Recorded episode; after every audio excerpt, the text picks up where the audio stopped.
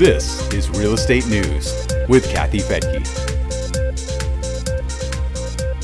Demand for warehouse space is skyrocketing as more and more people shop online. And that is providing another option for struggling malls. Mall owners with vacant space on their hands or retailers with an online presence are turning retail space into warehouse space for e commerce. And there's plenty of room for this trend to fly. A new report from commercial real estate services firm JLL says we may need another 1 billion square feet of warehouse space by 2025. I'm Kathy Fettke, and this is Real Estate News for Investors. We've been seeing the headlines for years now about the closing of stores and the impending retail apocalypse for U.S. malls. That's a scary proposition for any community because vacant malls are an eyesore and can reduce property values, make it harder for residents to shop, and take a bite out of tax revenue for local governments. According to a 2020 case study on the repurposing of vacant retail malls by the National Association of Realtors, stores have been folding at a much greater pace in recent years, and that is probably because of e commerce. NAR says e commerce sales only accounted for a total of $27 billion in 2001.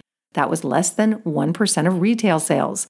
Fast forward to 2019, and e commerce sales add up to about $600 billion, or 11% of retail sales.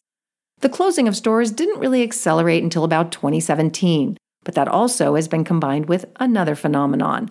As many stores shut down, even more were opening, indicating a rebound. Then the pandemic hit. So, whatever retail rebound we might have been experiencing is now facing serious challenges. Many more walk in stores may close if the pandemic continues for much longer, but online retail is growing, and that's what will drive demand for warehouses and distribution centers in the near future. The NAR Research Group conducted a survey among 65,000 commercial members who responded with information about 94 vacant malls and how they're being repurposed. 31% said they knew of vacant malls that were repurposed with new stores or pop ups or with new anchor tenants. 16% said that malls were converted into mixed use space with offices, stores, and housing. 9% said that dead malls and shuttered stores were turned into warehouses. 7% reported that malls were turned into multifamily complexes. And 5% said they were being used as distribution and fulfillment centers for e commerce.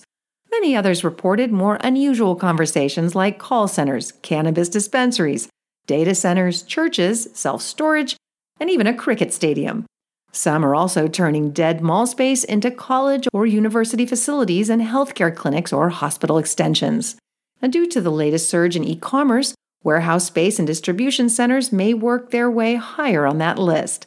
JLL says that before the COVID 19 crisis, about 35% of its industrial leasing activity was tied to e commerce. Four months into the pandemic, it's up to 50%. Because so many people are now buying food online, JLL says that another 100 million square feet of cold storage is needed right now just to meet current demand.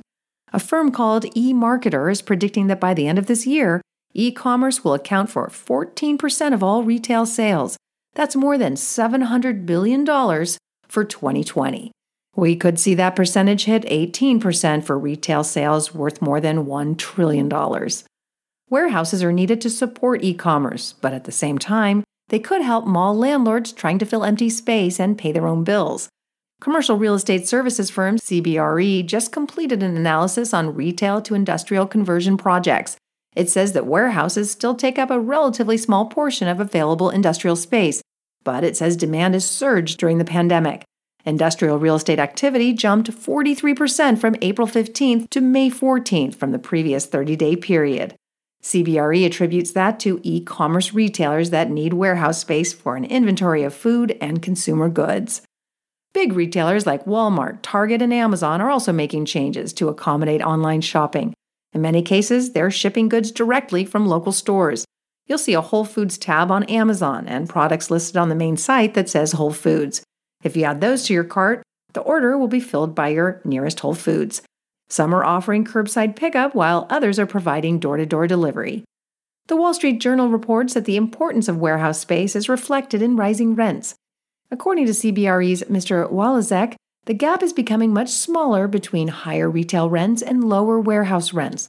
Many experts say that even when the pandemic is over, Consumers will have become accustomed to shopping online, and many will continue. Real estate investors should always check the retail environment of a community as part of your due diligence. And that may also involve some research into what mall operators and landlords are planning to do with the mall in the future and how those plans are perceived by housing experts. You can check out our other podcast for the latest news on real estate, the housing market, and the economy at newsforinvestors.com. There you'll find a lot more blogs, webinars, and education, along with investment counselors, and it's free to join. I'm Kathy Fettke, and thanks so much for joining me here on Real Estate News for Investors.